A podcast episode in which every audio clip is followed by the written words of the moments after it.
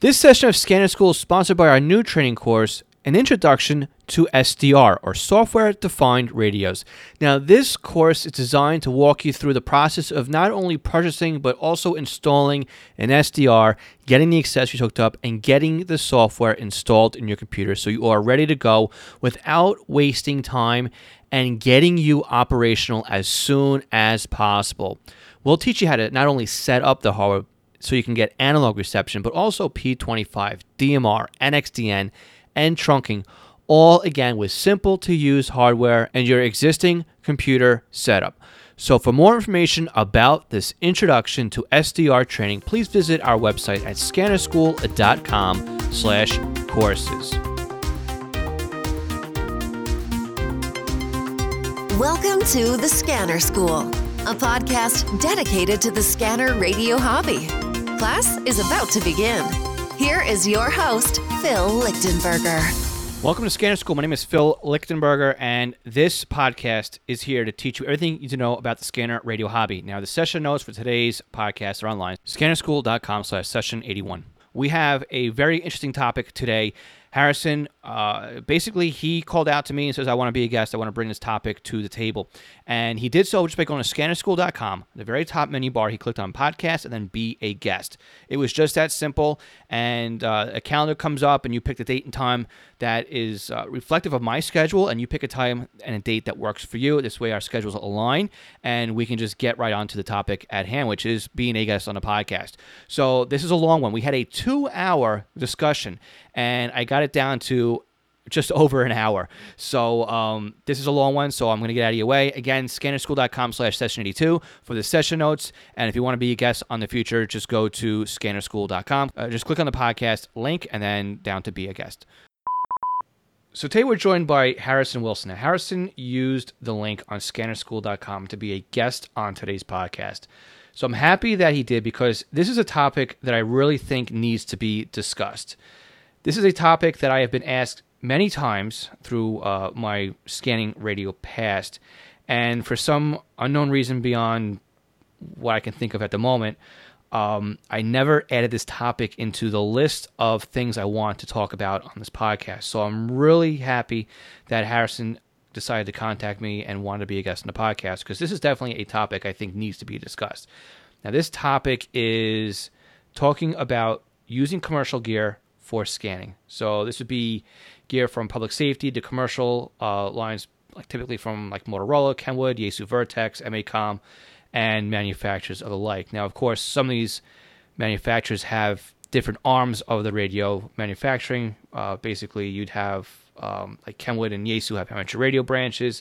Um, you know, again, even FRS with Kenwood and whatnot. So uh, we're gonna kind of look at you know commercial line here. But before we begin, before I go too far down this rabbit hole and, and end up taking over myself, I want to say thank you, um, Harrison, for being here and being a guest. Uh, thanks for being available tonight to do this. You're very welcome. Uh, I just wanted to say, I guess I'm a little bit brave kind of doing this just because I know that this is a very, very touchy subject for uh, plenty of people who have seen Radio Reference and some of the other sites out there where this is discussed. Um, my job here is not to be uh, the police of it. Uh, I believe everybody has is able to make smart decisions, and I really think that if this is something you think you should be doing, and by all means do it, you have to understand the risks uh, of going about this path of the scanning hobby, as it were. Uh, but I don't recommend it for lots of reasons, especially this day and age. Yep, definitely. And then again, this is you know an educational type of podcast. It's an educational type of discussion. So this isn't you know as you said, this isn't a policing like you know what we say in the podcast. Definitely goes. This is just an you know informational FYI type of thing. Um, maybe even a CYA type of type of situation when it comes to using commercial radios in a uh, scanner radio environment. So before we go uh, and get started, um, do you want to give a little bit of a background as to uh, who you are and, and what you do? Sure. So, uh, my day to day job involves working with uh, IT systems, but specifically for those for public safety. And I actually spend a lot of my time working with uh, commercial radio systems. So I don't want to be a hypocrite when it comes to some of this stuff. Uh, there's people out there who might know my name, might know who I am, who listen to this podcast. Uh, so I don't want to say that it's a do as I say, not as I do kind of situation. I don't do this for a lot of the reasons I'm going to discuss, and I'm sure you will bring up, Phil. Um, but just to give a little bit of background myself, I've been scanning uh, and enjoying this since uh, about 2004 when I picked up a Pro 83. Um, those who know me, I'm I guess I could put my age as falling into the group of people known as millennials. Um, so I went to pick up my first scanner uh, at the local Radio Shack, wrote down, picked up a Pro 83, uh, quickly discovered that what trunking was and that my local town where I grew up in Connecticut uh, used a trunking system and a Pro 83 was not going to cover that. It was only a conventional scanner.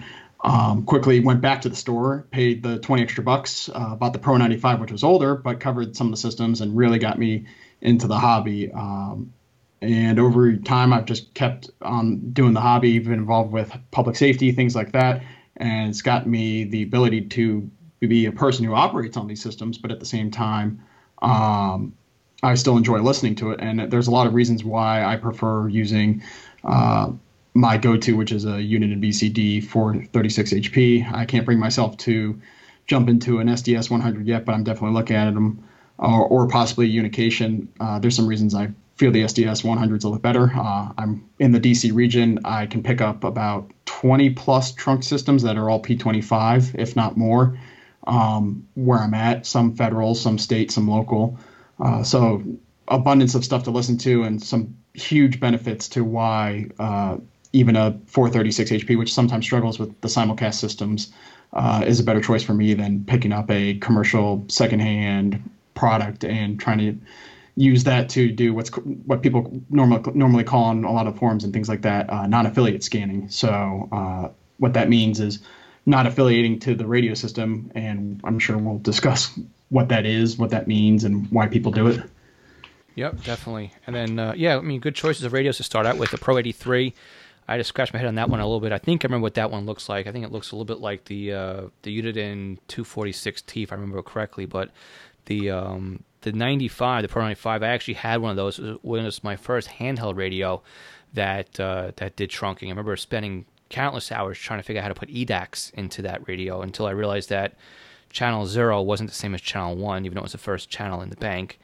Um, when it came to logical channel numbering, you had to put channel one into channel one, so you actually lost the first position on the bank if you if you had an all uh, trunking bank on that one. But um, pretty good. It sounds like you had a, a, really good start. And it actually became your hobby became a way of uh, finding a career, which seems to be the norm for a lot of us, where we find ourselves starting in this hobby and then somehow it turns into a, a way for us to make a little bit of money on it, either by a primary job or secondary or something like that. So it sounds really good. So let's let's start from the basics here. Um, we're talking scanning or scanner radios, which we're all kind of familiar with, right? The radios that will scan a large group of frequencies, will do multiple protocols, and have the ability, as the name says, to scan, right? To go through many channels, either through banks or, or lists or whatnot. Um, and, and that's the dedicated reason, right? It's, it's a receive only radio.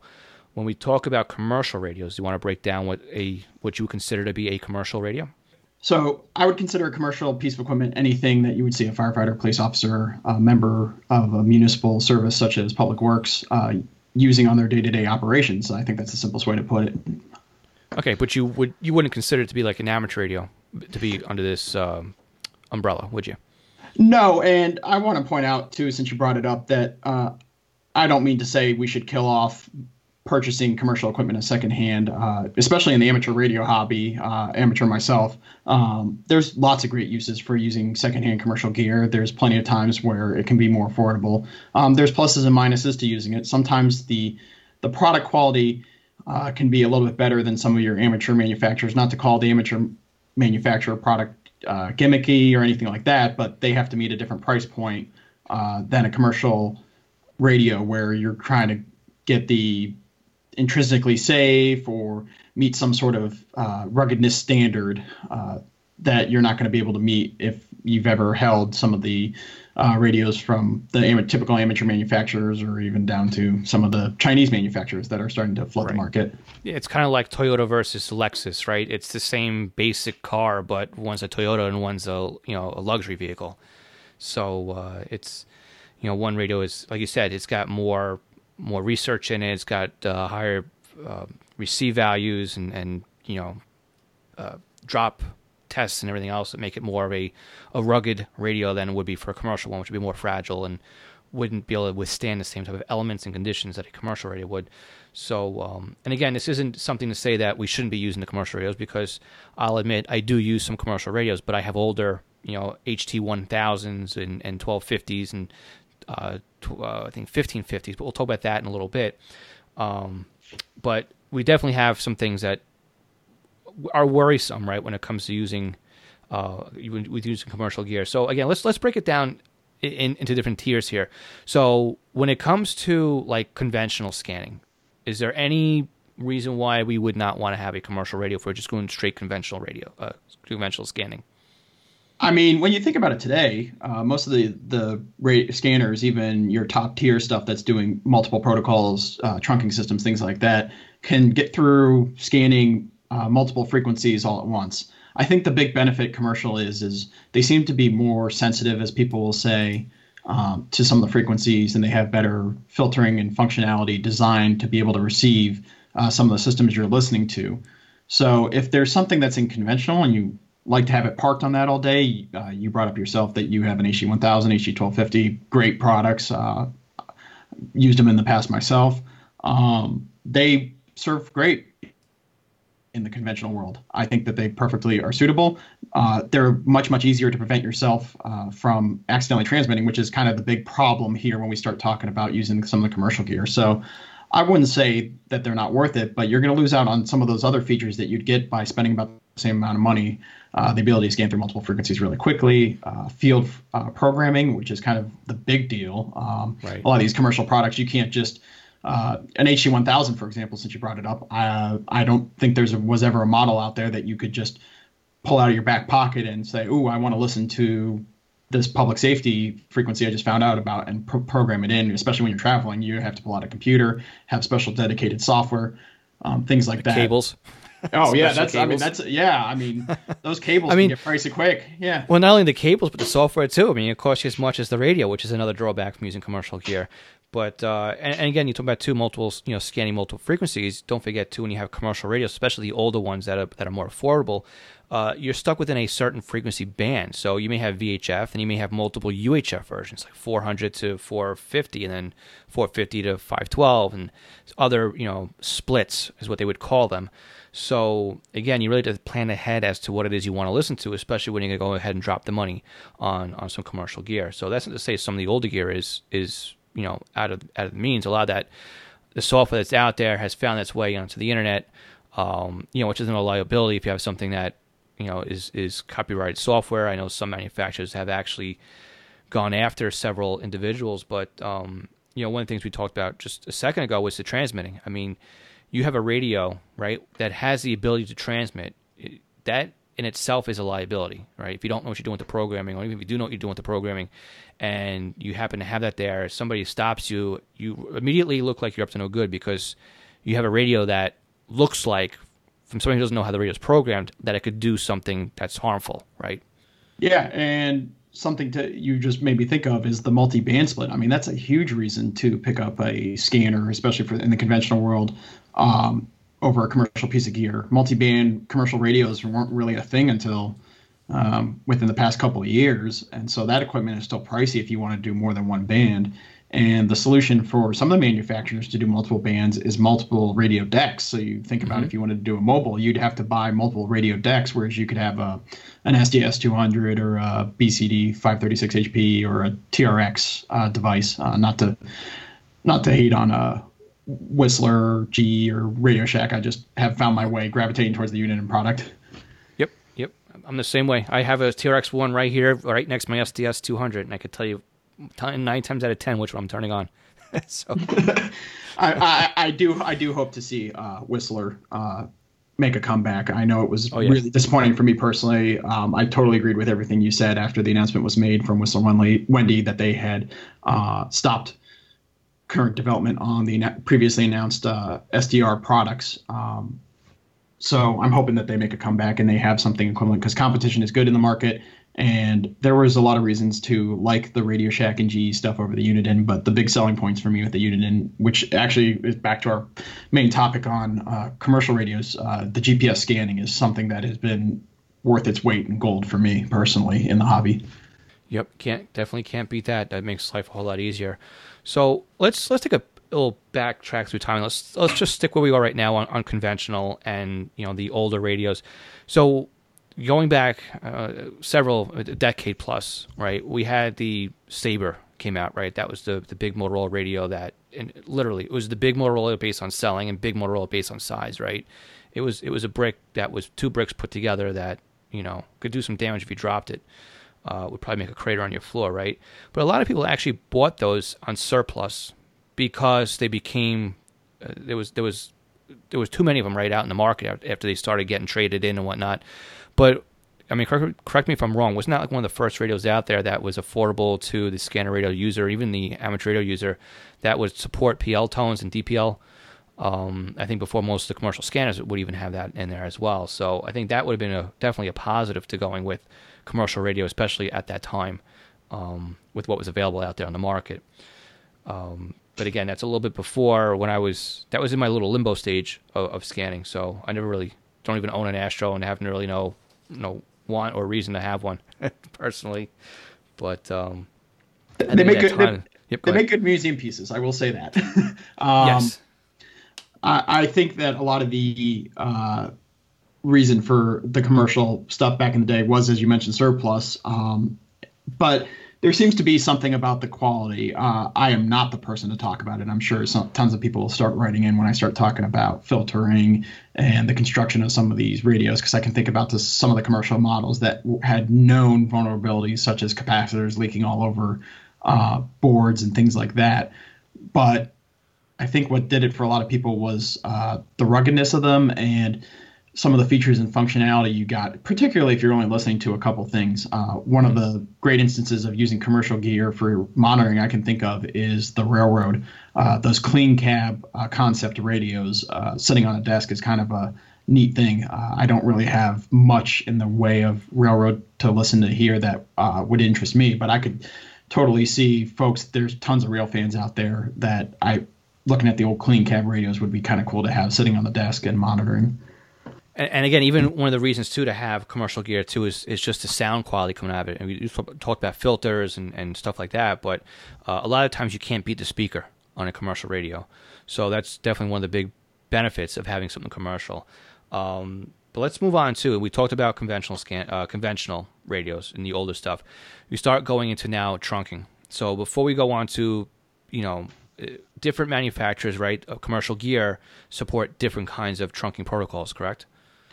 Well, of course. So if we mentioned before um, programming the old Pro 95 for EDACS, that was actually one of the reasons I got it was there was an EDACS system in the area, uh, still active as today. Uh, enjoy listening to it. But thinking back to a lot of the systems and things like that, it felt like for the longest time manufacturers of scanners were quick to keep up with the trunking, at least from my perspective. I am not an expert when it comes to that. There's folks out there who probably have a lot more time on this earth than I do, who can speak to what it was like when some of the original uh, Motorola Type One systems were coming out, some of the uh, original GE trunking systems were coming out, and what the monitoring hobby was like then. Uh, but the real problem for scanning and what kind of made the non-affiliate com- scanning, as we call it, grow was definitely the presence of digital voice and digital modulation of those systems. Uh, if you look back at some of the Motorola Type 2 systems with the analog voice. That was what I first started monitoring, and some of the EDAC systems with the analog voice. Uh, you had no reception problems compared to your conventional system, picking up the system, listening to it, things like that. But then when they started to add uh, digital voice into the mix, that was when it uh, really started to grow as interest for people to grab the secondhand gear and find ways to get it on the system and monitoring. And that's kind of an important point to bring up is that you're actually trying to avoid getting the radio on the system through some of these methods. Right, especially once you know what you're doing with it, which we'll talk about in a second. Uh, but to loop back though, right, to tie into uh, the different manufacturers and the different types of radios and different type of trunk systems, like you would have even like today, for example, right? You have M/A-COM, which was uh, EDACS, right? So you wouldn't be able to put believe you shouldn't be able to put a Motorola radio on the EDACS system, right? I'm not sure if they supported that protocol, but pretty sure it was just M/A-COM, right? And Ericsson, I believe, was on there. Um, So MA had, MA yep. Common Ericsson, as you referred to today, is now known as Harris, and that's kind of the EDACS. But uh, thanks to Project 25 and the standards set by APCO, uh, Project 25 has pretty much defined how these trunking systems are worked. So it's funny. It's funny how we diverged for a long time in the commercial market to where you could take a Kenwood and put it on a repeated system where Motorola repeaters were running uh, with PL codes and everything like that, even with uh, signaling such as uh, MDC 1200 and other technologies like that, and still have as a commercial user work regardless of who your system vendor was, the subscribers or the handheld radios themselves and the mobile radios themselves were working on those systems. But now with standards like Project 25, there's some cross uh, pollination, I guess we could say, where you could right. potentially have a Harris manufactured system with a Motorola subscriber. But that actually introduces some interesting challenges to attempting to do the non affiliate scan, as it's called. Right. We'll talk about that in just one second. I like to keep teasing this non-affiliate scanning, so I want to go back in time just a little bit more before we get to that point. Um, so again, we'd have like the um, because I'm, I'm, trying to loop into the different types of radios here. So if you'd have uh, one commercial manufacturer would support right EDACS, you had another commercial manufacturer that would support LTR. You have another manufacturer that would support obviously Motorola, right? Type Type One, Type Two. Um, then you have uh, now going into present day, you'd have a manufacturer that supports NXDN, a manufacturer that supports uh, DMR. Then you have a manufacturer that supports NXDN and DMR. And then you have one that supports DMR and APCO 25. Then you have so you have a whole bunch of different types of radios that are out there in the commercial based market. And again, if you wanted a radio that was going to do EDACS and Motorola, well, that would now be two separate radios because one couldn't play on the other one's you know court basically, or in the same sandbox. So that was another reason too, where scanning uh, a scanner radio receiver was better off to be invested in than it would be to buy a commercial radio if you had multiple receivers to talk about. So today now we get into the trunking world, right? We get into um, uh, the Motorola Type 2 systems, and I'm bringing this up now intentionally, Motorola Type 2 and APCO 25, right? APCO 16 or APCO P25. And we talked about non-affiliate. So let's go ahead and break down non-affiliate. Let's talk about how non-affiliate works in P25, and let's talk about the dangers of using a trunking radio to receive on an APCO 16 or a um, Motorola Type 2 system. Okay, so uh, I guess talking about both of the systems, a lot of the systems share a lot of the same properties, so to speak. So you have a control channel where the subscribers listen to the system controller for where to steer for the different channels. So if you under, if you understand your basic trunking, which I'm sure you've covered plenty of times in this podcast uh, through many episodes, you monitor those control channels and the scanner receiver or the subscriber as it were in this case is able to tune to the appropriate channel which could be a different frequency at any given moment uh, to be able to listen to the conversation. So the conversation gets a group number. And so, for example, you have a dispatch channel, and that dispatch channel is talk group ID one. Well, the control channel will put out the broadcast that, hey, uh, talk group number one is now on this frequency. So that's what we leverage when we use scanners for that is we're listening to the control channel and the scanner goes in and tunes to the appropriate frequency to be able to listen to the conversation and then if it uses digital voice decode. So talking about your Project 16 and your Motorola Type 2 systems. Uh, there's some out there that have analog voice. There's some out there that have digital voice. So with the analog voice, all you have to do is tune to it. Uh, and with the digital ones, you have to tune to it and also have some way to demodulate or decode the voice traffic because it's just a digital signal coming across. So if you're anything like me, since you brought up the uh, weird drawback of the Pro 95 with EDACS systems, uh, when you first got one of those scanners and you pulled it out, I think you probably were like me, you rushed, you programmed it, and you put in your control channels, but all you were doing was scanning around the control channels, so you're getting bits and pieces of conversation and not really following a conversation from start to finish. Uh, you would hear a reply from a, a, police officer, and then all of a sudden you'd hear a dispatcher on the fire dispatch channel talking about something until you really understood the trunking uh, concepts and how to program a scanner receiver appropriately for the trunking. Right. You have to get to remember that it's, it's not a voice pool. I mean, it is a voice pool, but it's not a scan pool. So that was always a big thing that, you know, to learn. Once you got the hang of it, though, it was like, you know, riding a bike. You know, you, you understood it. So absolutely, and that's actually why I like uh, the surge in the SDR, uh, the twenty dollar dongles or sometimes more, sometimes less, but usually around the twenty to thirty dollar mark. Uh, dongles and software such as Unitrunker, uh, OP25, uh, SDR Trunk, and some of those other projects out there to develop software that decodes the control channel, just because it gives you a really good visual representation of a trunking system, the way SDR Sharp can give you a really good visualization of a, sco- a band scope, a selection of bandwidth, and how the radio waves kind of travel over the air in a waterfall fashion. So that's kind of one of the reasons why I push people at first to that is just, not only because of cost, because you're in for a lot less, because software such as Unitrunker is free to download. Uh, OP25 has kind of a big, uh, big learning curve to get started. It requires Linux, things like that.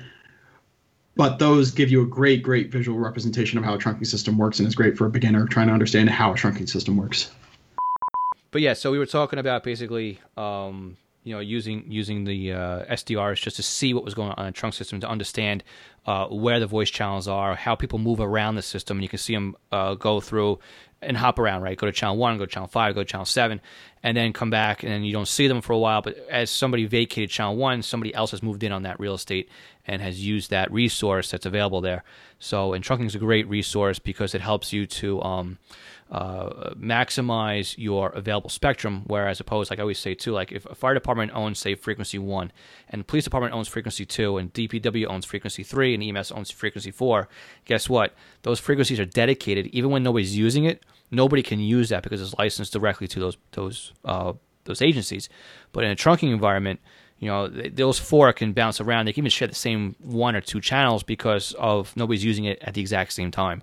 So that's that's um, you know that's what I like about trunking. I think it's a great resource when it comes to uh, the ability to not only listen because you can get a larger footprint now because not everybody's stuck on a simplex or a small repeater system, but um, but you know that that's that's definitely great. So plugging these radios in and getting them onto uh, a trunk system though that's that's where we start running into some risks and some liability when it comes to owning these radios.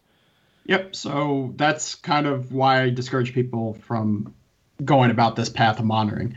Uh, I really think that this grew out of a need to break the simulcast distortion. Uh, plenty of episodes you've covered about how simulcast distortion can be one of the most discouraging parts of listening to these trunk systems. Uh, usually comes in the form of either not being able to pick up a transmission, or the transmission comes in severely broken, or you get the R2D2 kind of garbled voice going on as the scanner struggles to demodulate it and it also impacts your reception range. Uh, simulcast systems can actually broadcast a lot further than people realize um, until they pick up a scanner like an SDS 100 or go to a pager like a, a Unication G4 or G5 that can break through the issues with simulcast distortion. Thinking about the commercial radios that people started using, I think about the systems that cause people a lot of problems with the simulcast distortion. Uh, there's one famous in the Maryland area uh, not far from me that is notorious for simulcast distortion. Uh, people have reported that scanners such as the Uniden uh, 396T are pretty much deaf on the system, as they say. Uh, they'll be in the county, well within reception range, not being able to pick up a single transmission. Just because of the geographic layout of the various towers and all the technology and research and development that went into behind, went into making sure that every user in that area could receive and transmit back on the radio system. So the way most people got around that specific system was buying the gear secondhand. Now this is where you started to get in the problems because the way these systems work is all the users are assigned a radio ID. So every radio in the system has an ID, basically kind of like having a telephone number on your cell phone.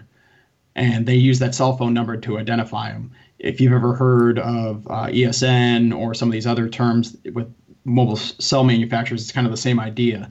Right, it's the electronic serial number in the cell phone or the the IMSI, right, the IMEI, um, or electronic serial number, right? It's the same deal. Even um, I guess unit ID, radio ID, they're all interchangeable. But you know, as you were saying, each radio has its own unique unique programmable identifier on the system that lets the control admin know uh, who owns the radio basically, or who it's supposed to be, or where it's supposed to be, and and who's supposed to be using it. So exactly important.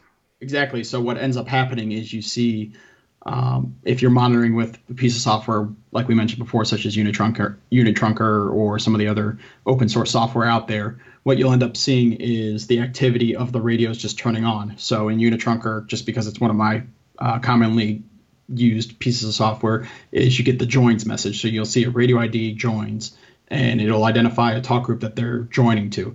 And what's actually happening there is the radio itself is transmitting. Now, the user out in the field is not keying up the radio and immediately talking, but it is actually transmitting. Right. So a handshake. Exactly. Uh, so it, it's that hello, I'm on the system. I want to listen to this talk group, and actually that serves as valuable information. So it's not just a hey, I'm on this channel listening to this talk group. It can be used for other functionality uh, such as location and a lot of proprietary features that the various systems uh, offer and try to offer up as a enhancement over the various manufacturers. So, for example, so because of Project 25, and now you have the standard that says how the protocol is supposed to be, and you can have different vendors on different systems made by different other vendors. What you get is uh, vendors trying to market themselves by offering specific features. So there's a lot of actual hidden data that even Unitrunker and some of those other software can't show because it's either proprietary and they don't know they're decoding it, or it's just some other feature functionality offered. Uh, I think about systems that have emergency activation. So when the user pushes the orange button, it sets off alerts or performs other actions or ties into pieces of software to say for example have a dispatcher automatically initiate a response to a police officer who hits the emergency button it can automatically rec- recommend and send units to the last known location of the officer or gps location. Uh, the radios can transmit gps location back to what's called the system uh, controller and notify pieces of software where they are. So now instead of having to have a computer a end user could just have a radio and they're reporting their location while they're walking around. So a dispatcher could know an, where an officer is, not just in a general area or where the reported address emergency was, but maybe where they are on the piece of property. It's, it's very important. Remember, right? You have the radio ID. Now, radio IDs are supposed to be unique on the system, right? You're not supposed to have two radio IDs that are identical. Right. So this is where the problem lies. Uh, what happens is you need a way to basically monitor the system without getting it to transmit. By nature, these devices are designed to power up and send the affiliation message, as it's called. So that's why we refer to this as non affiliation scanning, uh, because you're programming the radio in such a way that it doesn't send that message out. And that becomes quite difficult because for the people who originally purchased these products, there's really no reason for them not to have the affiliation. The system's designed for specific capacities, it's designed to have so many users on it. So for them, it doesn't matter that uh, it does it, it whether or not it transmits just because it's a needed function of that radio. So it's not just like you can go into the software and just say, "Oh, I'm not going to transmit." So you have to get creative with your ways on how you prevent the radio from transmitting. And that's where the problem comes in. So just like it's illegal in most states and jurisdictions to transmit and interfere with police, fire, EMS, or any other public service for that matter, you could transmit and cause an issue. So, right, for example, not even realizing it, because by turning the radio on, you not even realizing it, you could be transmitting and you could be causing harm on a commercial system.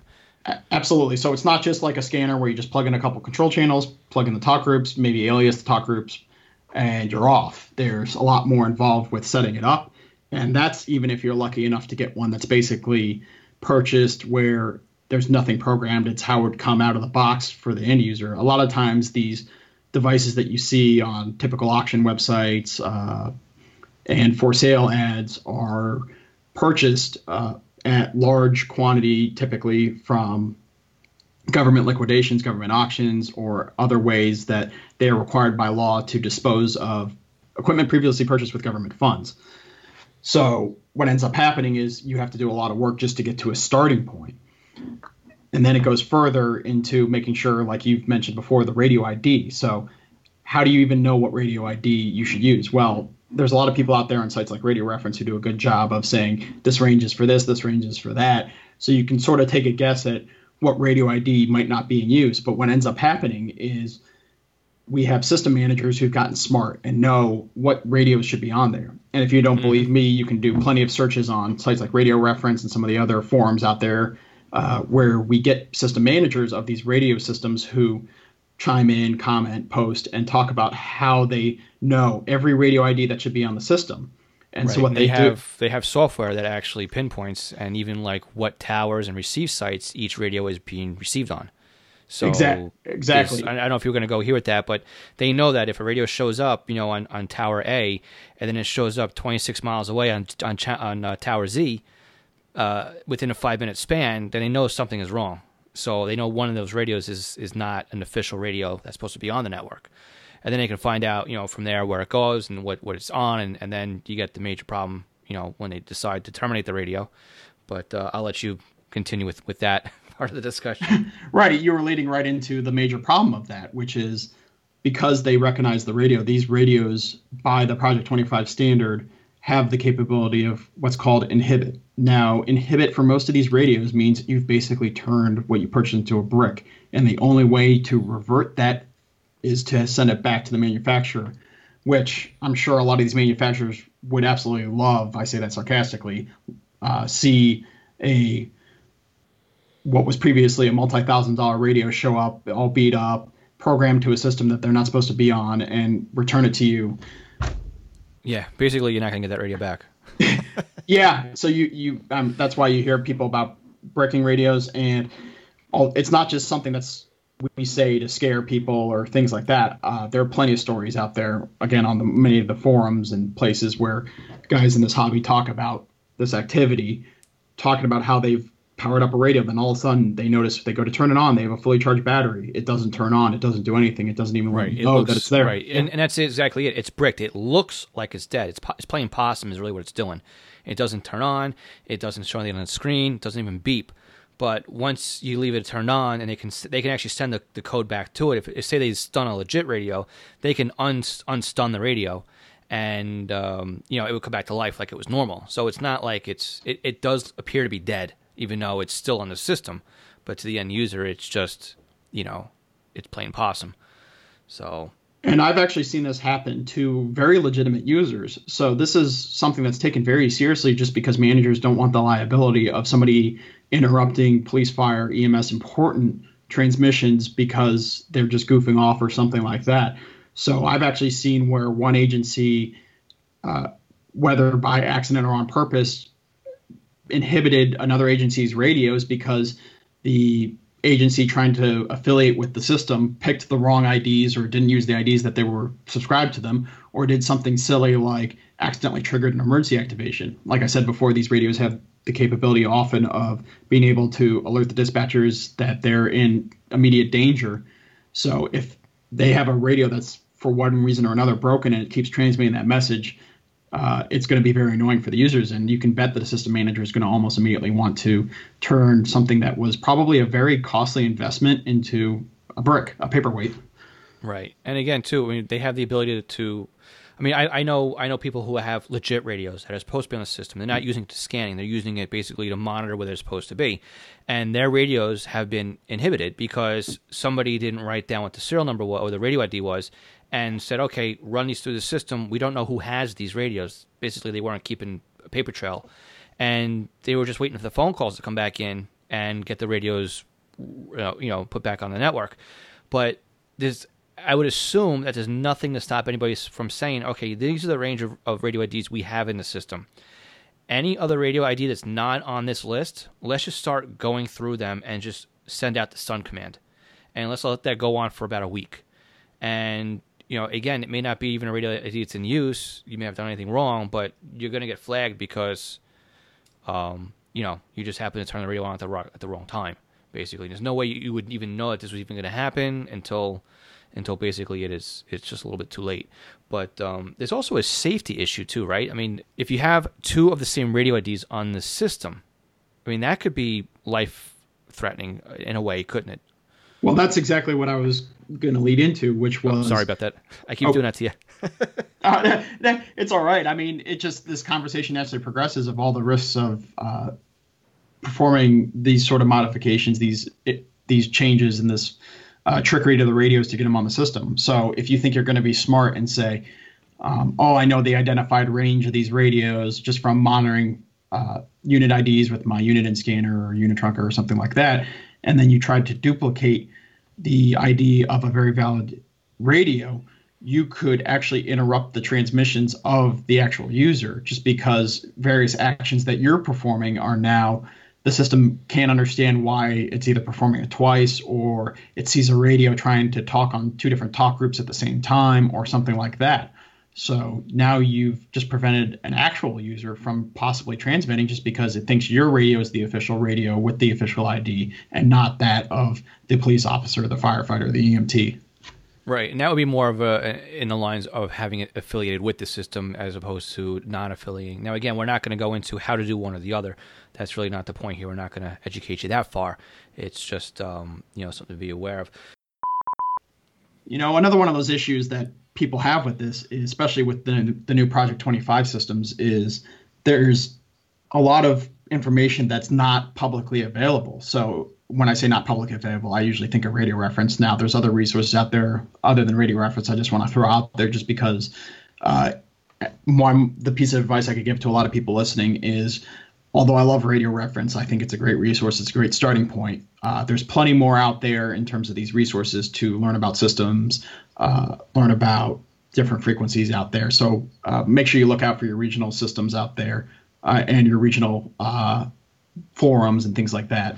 Uh, we have one in the DC area called the Capitol Hill Monitors, great Facebook group. Uh, Ken Fowler, who's one of the admins, is a typical Patreon sponsor for you, yep, and yep. usually make sure to post uh, to our group. So I love to just give that shout out there that a lot of those smaller groups uh, could use some good activity, and they're a little more casual and a little more friendly. So they usually end up you end up learning a little bit more, and it's helpful for how do I listen to the system? So how do I learn about operations? But the reason I bring that up is there's information that a lot of these scan or these radios would need to be able to listen to a system, even through the methods that we call non-affiliate. Uh, one thing I'll point out while I'm thinking of it is with the non-affiliate methods that are out there, most of them seem to be uh, have lately been removed from the various resources where they lived. Uh, I don't know if any of the manufacturers are specifically going out there targeting uh, people who are describing these methods with lawsuits or other legal action, but it seems like a lot of that information has gone by the wayside. There is still stuff out there. I don't right. I mean, recommend I mean, trying. To, yeah. To loop back too, not to really cut you off on that too, but no. um, you brought up the local websites, but there was definitely a couple of nationwide websites too that kind of played side by side with Radio Reference. You'd have uh, websites like uh, p25.ca, which I think disappeared many, many years ago. And the stuff that you're talking about could have been found on those, and how to do this kind of stuff would have been on that. And I think they became like communications.support.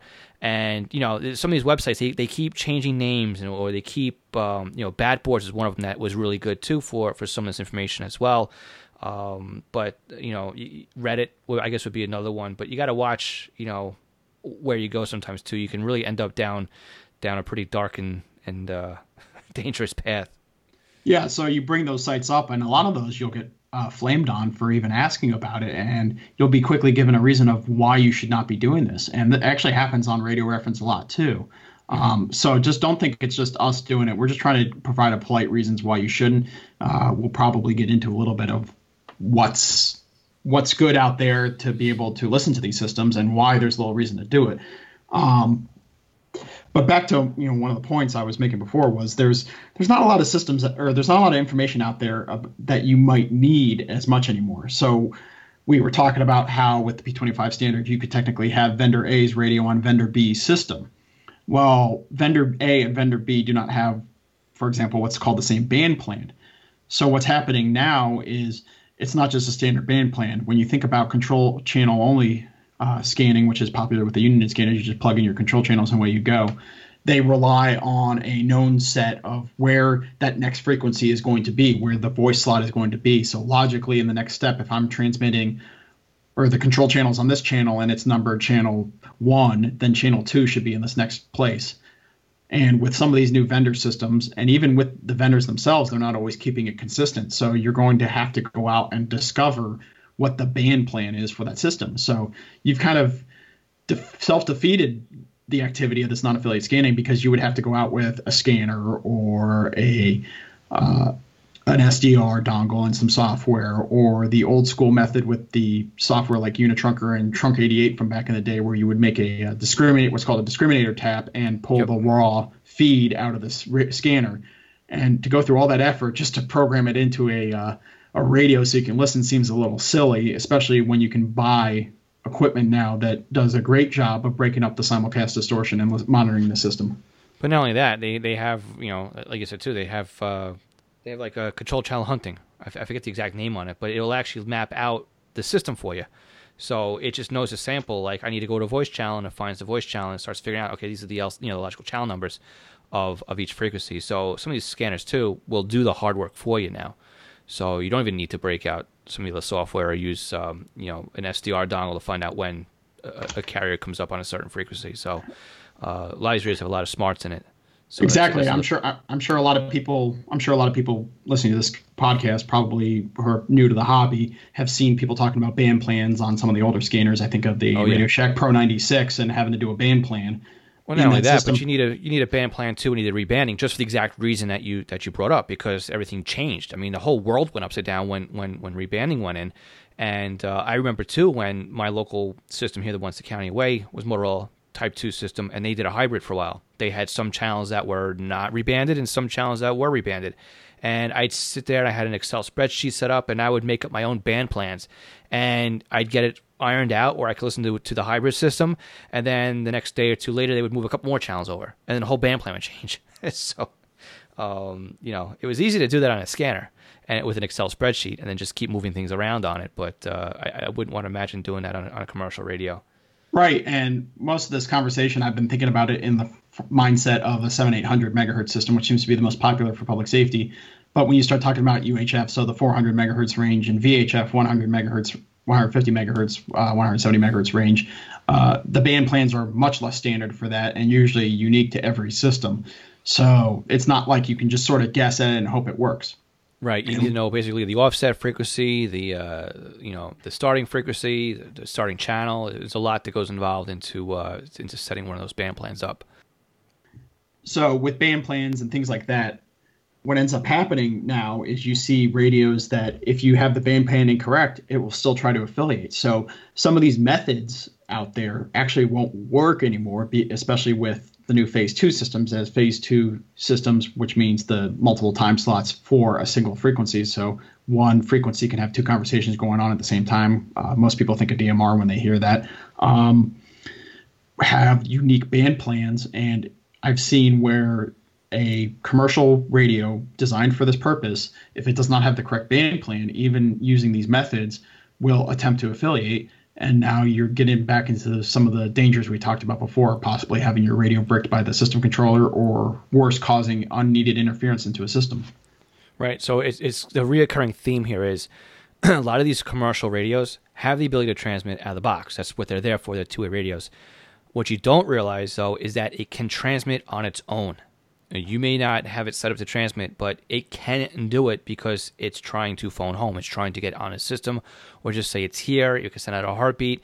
You can say I can't find my system. So again, these radios they have a risk because you may not even realize that they're doing anything, but they are sitting there doing things on the background. So um, you know, it, again, it's again it's against FCC. I'm sure if you listen to those outside the United States. It's against whatever your government regulations are for you know two-way radios and, and your radio bureaus and whatnot as well that if you're not supposed to be there you're not supposed to transmit there. So there is definitely like we've been saying there is definitely the risk for having a commercial radio. Um, and again too let's talk about you know different systems too. We touched on dmr uh, with nxdn right? You have color codes which would be like the NAC codes on on, on p25 but you also have, um, and not to mistake the, the different terminology too, right? With DMR, you do have encryption, right? But you also have what's considered a RAS key, or was that the radio access, or something like that, right? Um, and I believe with a two-way radio, you do need to have that RAS key if one is transmitted in order to get on the system. Don't know how that works on a receive-only side, but with a scanner, right? We don't worry about a RAS key because we're not affiliating on the system with a scanner. So the RAS key to us is a transparent value. Right, and you talked about how the radio can be doing stuff in the background and it might be transmitting for one reason or another. And that brings up one of the biggest reasons to avoid this, which is just the difficulty of purchasing these. Uh, although there's plenty of resources out there about how to purchase these uh, secondhand, where to purchase them, uh, what you need to look for, you get into all these sort of complications. So with these commercial radios, uh, they have basically a way to unlock the various features. So kind of like how you buy a Uniden scanner and you might have to buy the NXDN upgrade or the Pro Voice upgrade. What you're doing is you're kind of paying for the research and development that went into be able to provide those features and functionality to the radio. Right. A lot well, of these radios too, they have to license that as well, right? So you're paying also for that. Exactly. And so what that that's what the problem quickly becomes.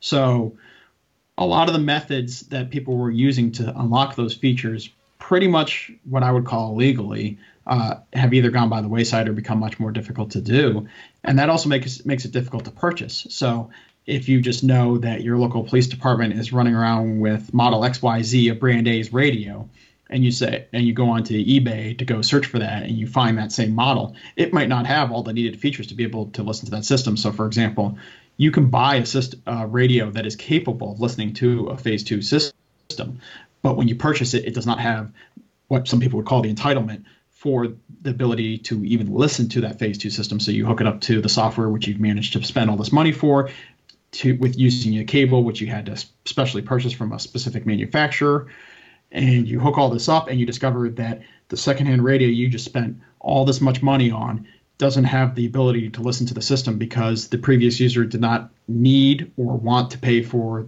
the entitlement to talk to a phase two system if you've got phase two in your area or some of the other technologies might out might might be out there. Uh, you've brought up Motorola Type two systems. Uh, you need a, a, radio that's capable of listening to digital voice. Not all radios that could be on a, t- uh, a Type two system could even decode digital voice. Right. Exactly. So you're going to be spending yeah you're going to be spending tons of time just having to research and understand uh, how they define these codes or how to figure out what features this has. And there's bad actors out there. Uh, we've talked about how the scary sites you can rabbit holes you can go down to kind of learn this information but there's people who and are again, just looking at to say doesn't to say too we shouldn't go on those websites it, they're educational and, and all that stuff too we're not saying don't go there or, or anything like that but uh, they, they're a little bit more lax sometimes uh, on the information that's shared than what radio reference basically that was the point we were trying to make yeah, absolutely, absolutely. Different websites, different information, different admins, different. You know, that's that's long and short. That's what we were trying to get. The point we were trying to deliver was. So thinking about some of those websites that you might go on to learn about this information, there's people there looking to make a quick buck too. Uh, everybody's kind of motivated by money this day and age. Everybody's looking to make a quick buck. So what ends up happening is you might purchase a radio that either was listed wrong or uh, is not even working when you receive it. Uh, some of these radios might be made up of various other radios. Uh, typical people I see selling these work in uh, a radio shop or have access to uh, spare parts for these radios. So they'll purchase a broken radio and know that only the display is broken, grab another uh, display off a shelf, shove it in the radio, and now they've made a Frankenstein that they're selling you, and you're hoping that your investment doesn't go to waste because you have no return policy on this. It's not like a uh, typical vendor where you might buy a scanner brand new out of the box and you have a 30 day return policy. Typically, these sellers just want to offload it and they don't care what you do with it because now it's your problem. And now you've got something that dies in a couple days, or even if you're using it for a very legitimate purpose, could have uh, functionality problems. So that's kind of another one of these risks of going down this path. Right. So let's um let's let's swap it up a little bit here. So we talked about some of the negatives of using commercial gear. I mean, obviously there'd be some reasons we'd want to use commercial gear. Um, a lot of times, right, with if you're in the GMRS world, right, a lot of what's at disposal now is strictly commercial gear. You're not going to find pretty much anything else that's going to operate in that specifically made for GMRS. Besides, you know, the uh, we call them like the drugstore radios, right, the ones that come in the bubble packs, um, but nothing mobile that would that would well, a high power that you basically you'll find that would play well in GMRS uh, besides maybe an out of band amateur radio. So there is some some functionality there for commercial radios. Again, I use the HT twelve fifty, the the you know, and again that was one of the radios too that had um, MDC twelve hundred on the display. It shows it up nice. It's got a really loud speaker on it. It's conventional only. It does PL DPL, and um, I think a lot of the draw too. You talk about a lot of draw people using commercial radios was because it would play well in simulcast. But a lot of guys too, they're volunteers and they're used to carrying the bigger, bulkier radios, and they want that for their own personal gear because that's what they're used to. Um, they don't mind the limitation of only having 16 channels in a scan list or whatever it is that's that's built into one of these uh, commercial radios. They just like the ability to have something that's rugged that can you know fall off the front seat of the car, that can fall off the desk, and and still keep on going. Or maybe they have, like you said, they have access to a radio shop where they can get another battery or another antenna or a speaker mic. Um, so there are you know some reasons why. Again, we're not trying to scare anybody too far away from using commercial gear. This is just kind of a, a back and forth thing here, but you know these are the risks. These are these are the real value um, and the real life examples as to why commercial gear really isn't at home um, in the in the scanner world for as uh, you know it isn't as good as an idea as many people think. That's that's probably a, a good way to explain it. I absolutely agree with that point. Um, although they can have a lot of benefit in terms of, like we've said, breaking up the simulcast, which is what I personally believe. It might not be the right right reason, but it felt like what a lot of people, the reason that they went out and got these.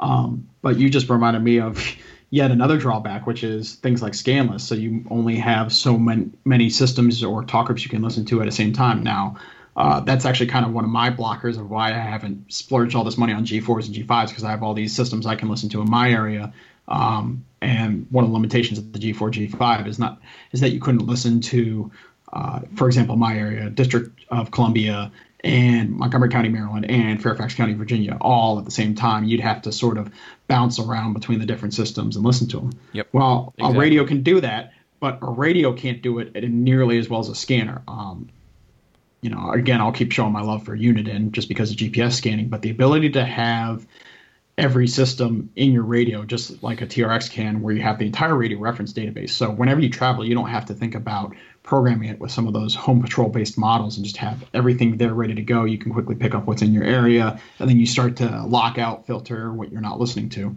Um, but more importantly, the ability to jump around from conventional to trunking is actually a lot easier. There's a lot of limitations to being able to monitor commercial and or conventional and trunking systems at the same time.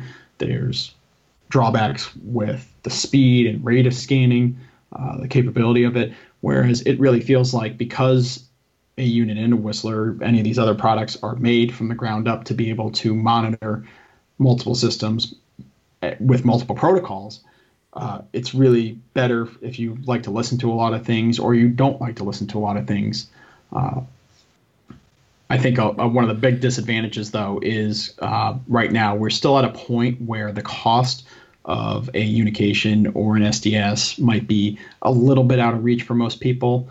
Mm-hmm. Um, but the commercial gear, honestly, is for to be make a safe purchase is going to be as much, if not more, by the time you're done. So you you go look at a radio and you see, oh, it's three, four hundred dollars. You're like, oh, that's less than the $650 asking price of an SDS or the 700 something price of a Unication G5. But you're not done when you've just bought a radio for $300. Does it have a charger? Does it have the does it have the programming right. cables? Do you have the have, software? Does it, does it have you, the options that you talked about? You know, right? You can need. you even can you even get the software? I mean, uh, do you know who you would call right now? It's not like going to uh, Microsoft.com and downloading a copy of Office to be able to download the software with all these companies. You have to have, have a contract open with them. You got to know a salesman who's got to be able to get you access to that software. Uh, it's not just floating around on CDs. And even sometimes when it is, that's not really the way I'd like to go about purchasing software. Right. And in fact, some of the manufacturers got smart too that you have to actually, you know, get onto an account in order to even uh, handshake with their server that says you can actually run the software. So there's a lot of different things in there that you know they want to make sure that the stuff you're using is legit. Um, and uh, one of the things too I wanted to touch base on, you talked about scanning multiple systems and how a scanner does it very well. Don't forget too, if you have a two-way radio, you're supposed to be on a talk group or on a system, right? You're not supposed to be moving around anyway. So that's really why too you wouldn't really have like the like the G4, the G5, uh, you know, the whole G2 to G5 line basically. That's why you only scan uh, talk groups within a one system. It doesn't allow you to go from system A to system B to system C, because really your dispatch channel and your TAC groups are supposed to be on a a system, and that's where you're supposed to stay. So you know, and when you move off of a system and you go into something else, that takes time. You're going to miss any transmissions that are coming your way. So again, as you said before, scanners shine in there because they have the ability to go through that a lot faster. And again, they're not trying to get on the system. They're not trying to affiliate with it. They're not trying to handshake. They're not trying to do a join and a request and and the whole deal that that happens behind the scenes that you're not aware of. So um, again, scanning again too. Scanning's got a probably a faster scan rate on it, um, and the value for the money, you know, is is really definitely there when it comes to uh, scanning. Absolutely, and I think people get discouraged when they go to websites and they read about uh, people who are on there complaining about how their 436 is struggling with simulcast systems and things like that. And I can say from my personal experience that even with some of the older stuff, um, I still have a 996T uh, that I use to monitor a system with simulcast distortion. And while it still has some of the issues, for 99% of the time, it's great. And a lot of these now, especially with the introduction of the Unication and some of these other products that you can use to listen to systems with a lot of simulcast distortion, you can pick up some of the older digital trunking scanners for quite a good price. Yep. Um, and be in for a lot less investment than you would be otherwise. So I know personally it's discouraging when you see people on websites complaining, oh, I can barely pick this up and things like that. But something you have to remember is people are more likely to jump on a website to say, for example, for a vendor or like a restaurant to complain about the restaurant than they are to jump on and say, hey, I had a dinner last night and it was great and everything worked and that's all because that's less interesting than saying that how terrible your experience was, anecdotal stories that we just enjoy reading.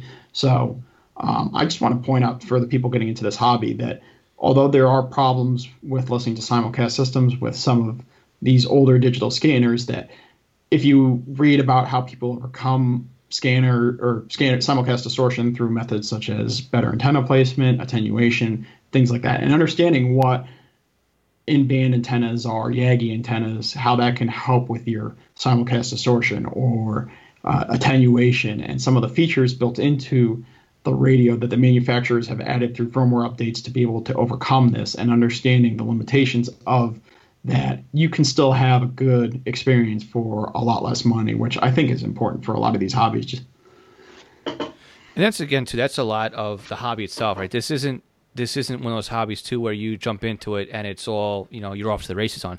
Sometimes it does take a little bit of homework, and that can be discouraging to a lot of people. But for some people, I guess you know I, I assume like you and like myself, this is what makes it fun is the troubleshooting and the tweaking and the adjusting of this and the movement of that and the running of the extra antenna or you know playing around with the systems in order to get the maximize what you're doing. To me that's what makes the hobby interesting. It's you know how do i interact with what's what's going on rf wise around me? And not so much that you know well i'm going to spend $3000 well if i spend $3000 on radio yeah it better work. But you know um, for what it is, what these radios are doing. I mean, it's you have to understand that you know it, this is RF too. That's that's the other problem. That's the whole other, you know, the the hidden thing that we can't really. Uh, it's not tangible. We can't really you know see it, smell it, touch it, taste it, type of thing.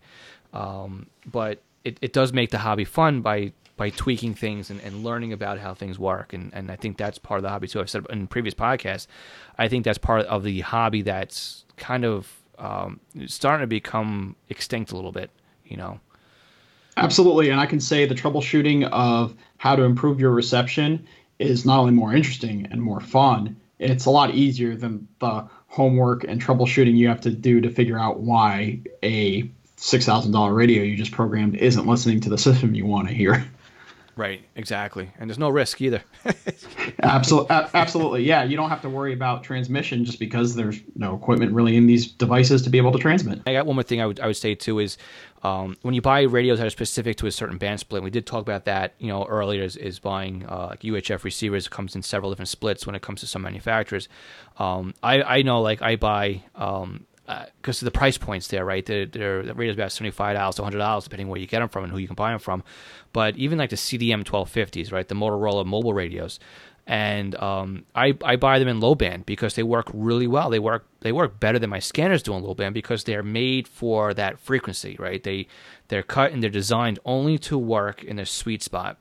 Um, so you you may find out radios like that will you know may may be good because and again too these are conventional only. There's no risk of transmission on them, and um, you know they're not they're not on a trunk system, so some of that risk is, is left out there. But again, I do have the risk that if I hook them up into my receive line, which has you know a- active multi-couplers on there, so there is still that risk that you know it is a transmitter. It could at some point something could short out on it, something could just go.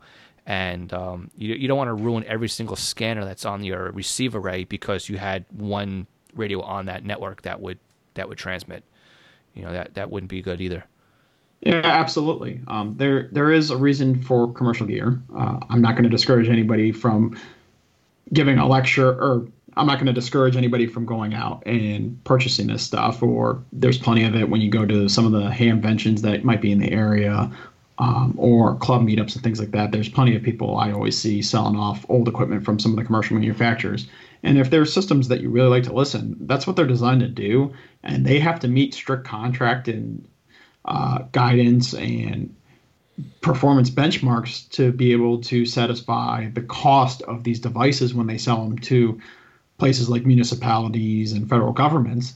So it's there's no reason that I have to say, oh, you need to give a lecture to the guy selling Motorola radios at your next hamvention about how terrible he is and how he's you know risking the lives of firefighters, EMTs, and police officers. It's just more to say you really have to understand the risk, particularly with the non-affiliate, which I feel like a lot of people ask about, and there's plenty of stories out there what can happen when you take that risk and something goes wrong.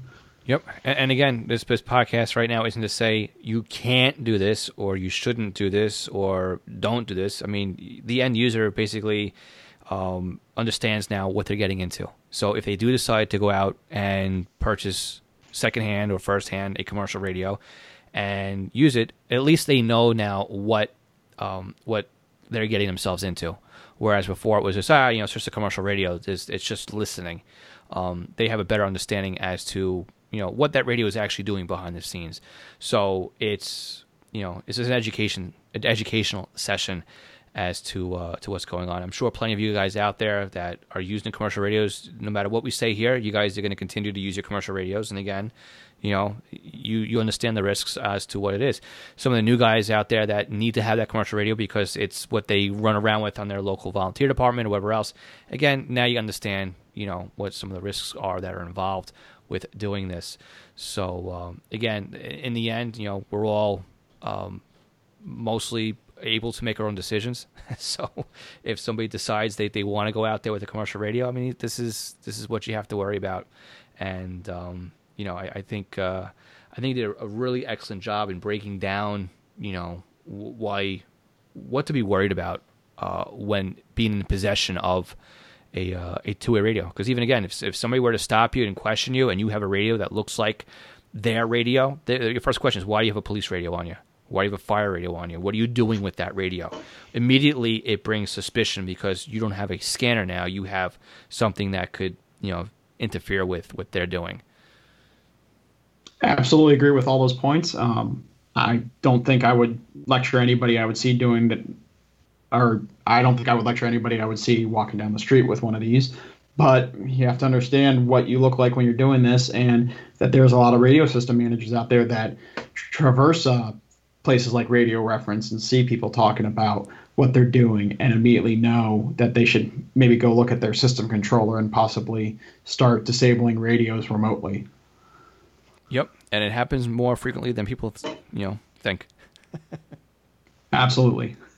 So, all right. Well, I definitely appreciate you coming on the podcast. Today. Is there anything else you want to uh, bring up before we uh, we part ways? Um, I enjoyed being on here. I hope that there's other people that want to join because there's plenty of it, topics in this hobby that we can uh, get into. Plenty of rabbit holes to go down. Uh, things I'd like to throw out there is just, especially with the SDRs these days, this is a really affordable hobby to get into and just start experimenting. Um, I love the fact that SDR gives you visualization. So if you want another reason to avoid a commercial scanner, go pick up, uh, go to your Amazon if you have a Prime or one of those accounts or plenty of the other stores, pick up a little dongle and look for uh, Unitrunker or Trunk SDR. I think I'm blanking on screwing up that name on that. Uh, but SDR some of the trunk. yes, SDR trunk. And some of the other products out there like SDRSharp and stuff like that, and really get into kind of discovering the systems in your area. Um, one of the things one of your other guests brought up too, which I think is an important point, is there's more to the hobby than what's on the radio reference database. Uh, a lot of the reason I actually enjoy having a Uniden over a commercial radio is the discovery mode. I still travel places where I'm shocked that there's information missing from the systems on radio reference. Um, I've been on P25 systems that hadn't been updated in four or five years, and then you run your uh, your scanner in discovery mode, and you get to see all the cool um, stuff that is not already on the database. Now, in more populated areas or uh, systems that cover a wide area, you're going to have most of those talk groups and information filled out. But there's plenty out there that isn't covered, so it's fun discovering it. Um, recent experience I just had is my local town has a couple frequencies that aren't even in the radio reference database. So, learning to use uh, FCC.gov and some of the search tools on there, and understanding how they do uh, licensing, and using the search tools to be able to discover what other frequencies might be out there is actually kind of another one of the interesting parts of the hobby. Uh, you mentioned uh, some of the troubleshooting that goes into learning about how to improve your reception and learning about radio theory and RF and things like that. Uh, the discovery can also be a fun part. I never thought it would be interesting or fun, but uh, it definitely is when you can learn what's out there and some of the stuff you might not be listening to now just because not everybody's interested in police, fire, and EMS. There's plenty more out there, businesses that might have interesting conversations or uh, local governments. Um, I was yep. gonna. I mean, yeah, yeah. One of one of the things that uh, you said is more than out there. I mean, I was playing around with um, with uh, DSD Plus uh, not too long ago, and I had two two dongles on my laptop. And you know, I, I, there's a there's a local NXDN system here, and I never listened to it because it's mostly just buses and everything else. And um, you know, one day I just had it running, and you know, I'm listening to it, and it was pretty interesting what was going on. I mean, they were running through a bus route, but they ran into an issue with one of the students on the buses, and it became a real bit panic. Like, oh, we're going to run late. You know, so and so is. You know, can we get so and so here? Can I get a can I get a backup unit here? Can I can I get a manager here or a supervisor here? And you never think about, you know, you think about these kinds of things happening on, on police and, and a lot of other stuff, but to listen to just even a bus run, something that should have been very simple as just, you know, pick up before school ended up being this uh, this major emergency for that bus route because of one of the students on board uh, wasn't cooperating well with the uh, with the bus aide or the bus driver. So there's definitely a lot. And again, if I didn't have the dongle set up on on uh, DSD Plus, I probably would not have been listening to it because that system isn't even programmed into any of my scanners because it's not something out there that I would be uh, interested in listening to. So again, the flexibility that's out there when it comes to scanning, again, you know, I don't think there's any real commercial radio, unless it's for NXDN, is going to give you anything with NXDN. And I don't think anybody's really going out of their way to buy anything that's NXDN unless they really have to be listening to NXDN. so, uh, yeah, absolutely. And, you know, I think people just need to be patient with the manufacturers as they work out the bugs. Um, yep. I know that a lot of the reason for doing this in the first place, buying the commercial gear, was just discouragement with the equipment. And one of the great advantages is it does seem like even with Uniden's kind of, uh, I want to say almost monopoly with the IQ based uh, SDS products being able to decode the simulcast systems really well, uh, they still are actively improving the firmware. So, Exactly, and even even like way back when too. Again, not to cut you off, for like the uh, the you know the Astro, Astro days is like when you had the codecs, right? The digital codecs. Um, you know, the 785, would, did it sound good? Could it have sounded better, right? When it came to, to decoding the P25 uh, or the digital modulation, even on the Type 2 system, I'm sure that the Motorola radios that were out there that were supposed to be on that system sounded 20 times better than what was coming out of a Uniden radio. Now, again, I never had an opportunity to put one side by side and listen to it, but just by hearing how the analog radio would come out, you know, the analog audio would come out of the commercial radio, I'm sure that they did a much better job with the uh, the advanced codecs to, to take that signal and, and bring it from digital back. But even even today, um, I, I I can't stand listening to, and then we'll go off on another tangent here, but um, when it comes to digital modulation. I, I can hear it. You know, I, I, it does not sound natural to me. It doesn't sound. Everybody says it sounds so clear and it sounds perfect and sounds like they're sitting in the room next to you. To me, it just completely sounds robotic. No matter if I'm listening to it, you know, on on a top of the line scanner or if uh, you know I'm listening to it on a commercial radio. To me, it just it, it's just something about digital that to me sounds digital. so I don't think anybody's perfected it yet. Absolutely, and I've run into a lot of uh, system managers who just do a terrible job of managing their audio. Um, I can think of a couple systems in my area where you're listening to them and it either sounds really soft or really mushy. Um, you just did did a little bit in your last uh, Ask Scanner School uh, podcast episode where somebody was asking about why one system sounds louder than the other, and that's of no fault of the scanners. It's just some of these systems just sound, you know, not so good. So right being able to um, Yep, and that's have- that's exactly the reason why my TRX one is sitting right next to my desk right now because I had to answer that question, or else it would be on the other side of the room. so that's why Absolutely, it's still sitting yeah. here. I mean, even with all the digital I have in my area, all the digital trunking, I mean, uh, all the P25 systems, even some of the Type 2 systems in my area, uh, I still love having the uh, BCT15 on my desk just because there's plenty of stuff out there analog. And just kind of like your story of the uh, the bus incident, uh, I was just playing around one day doing discovery and I picked up the local trash guys and I had that moment of, oh shoot, I forgot to take out my trash. So while I was scanning, I, I heard them coming coming down my street announcing it on the radio, and I ran upstairs and was able to get the trash can out in time, so I didn't have my wife yelling at me about stinking up the house. Probably the, the only time your wife really liked having the scanner around, right? Absolutely, I think. See, and that's the moral of the story here is if anybody who needs another scanner is you can find out when the trash men are coming. All right, so I think on that, um, I, I definitely want to thank you for uh, for being a guest today. Now, honestly, how was the process of booking this uh, this interview? Was it? I mean, how, did you find it easy to do? Absolutely, it's as easy as described. Uh, go to the website, you pick your time slot, you get email reminders, you get text reminders. You will not forget your appointment. yeah, that's done by design. so, so excellent. Well, again, um, hopefully I'm not cutting it short on you. I think we've gone uh, a little bit more than an hour on this. So uh, I definitely want to thank you for bringing this this topic up here. This is definitely something I wanted to bring up, um, you know, because it was a question that was asked me, like I said earlier, and um, I think this was definitely a topic that is much better uh, done as a conversation. So um, that definitely thank you for bringing this one up and, and being a guest here. I can't thank you enough, and I would definitely love to have you back on uh, to discuss maybe you know something else that you're you're working on or uh, anything else that's of interest to you in the uh, scanner radio hobby. Absolutely, uh, love to come back. Uh, this is a great podcast. Uh, I never thought that listening to something called Scanner School would be interesting to me, even though I've been doing this for all these years. There's plenty to talk about, and there's still plenty to remind yourself and learn about. And you get to have the quick trips down memory lane talking about Pro 95s and modern EDACS systems. Yep, and I still have my Pro 95, and it's still on an EDACS system. So there you go. uh, I, I, I sold mine at a Hamvention. I kind of disappointed, but uh, needed to make some room. As we said, Yeah. the, the, wife kind of wanted a couple things to go. And, and, and no offense to, to GRE Com or Radio Shack, but that's one of those those scanners I probably wouldn't miss if I sold it. So You know, the greatest thing I'll, I don't know if this can relate to anything we've had conversation about today, but the greatest thing I'll say about that scanner is once I discovered that you could plug a programming cable into it and get programming yeah. software, it, it changed the world upside down. I, th- I think we used what Win95 for that one, and that one had a hard time copying and pasting out of it, but it did the job and it did it for free. And uh, I still have that cable, that serial cable on one end and the and the pin on the other side. So it was gray. I remember the color of it because I used that cable like every day while when I was trying to set that radio up. I think I, I I lost mine and have one of the fancy orange. Oh, you got one of the new orange shit. ones? Yeah. Yeah. so don't forget to don't lose that pigtail. I zip tied my pigtail onto it so I never lose it, so I can go back and forth between the stereo port and the mono port. So As an, as an iPhone user, you think I would have done that, but I haven't.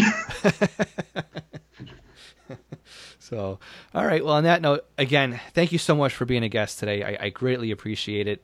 And um, you know, I, if there's, do you have anything else that uh, you want to bring up? uh, I think I've hit everything I want to talk about today. Um, if I can think of any other topics, I'll definitely go and do another booking as easy as it was. Excellent. Well, again, thank you so much for uh, for being a guest on the podcast today. I, I greatly appreciate it. I had a fun time. Thanks for having me. All right, Harrison, thank you so much for being the guest on this week's session of Scanner School. Now, if you want to be a guest on the podcast, it's very easy. Just do what Harrison did. You just go to scannerschool.com and click on podcast, which is on the top navigation bar, and that's going to be, bring you to a drop down where you can either listen to the podcast or become a guest. When you click on become a guest, it brings you up to a calendar where you can pick a date and time that works for the two of us. It's just that simple. Now we use Skype, but we can also use regular telephone for our um, interviews as well. So again, Harrison, thank you so much for being a guest and bringing this topic to the table. This is was an outstanding, outstanding interview. Thank you so much again. Now, again, I also want to thank our continued Patreon supporters. I want to thank Anthony Saggio, Brian Southworth, Craig Harper, Dan, Glenn Bryden, James Felling, Ken Newberry, Kenneth Fowler, MT Bono, Mark Beebe, Raymond Hill, Scott Vorder, Signals Everywhere, William R. Cand, and our brand new for the week Patreon supporter, Stephen Sheffield. Stephen, thank you so much for joining the ranks. Uh, as those who support Scanner School. Now, if you want to support Scanner School in other ways besides Patreon, we have a one-time PayPal donation, and we also have the ability if you if you buy from Amazon uh, or, or ScannerMaster or Butel software, you can find out ways to support us by going to scannerschool.com slash support. Now, I know this was a long one, so I'm not going to drag this on any further. I want to thank you all again for listening to Scanner School. The session notes are online at scannerschool.com slash session 81. And with that, we'll catch you all again next week. Thanks again, and 73.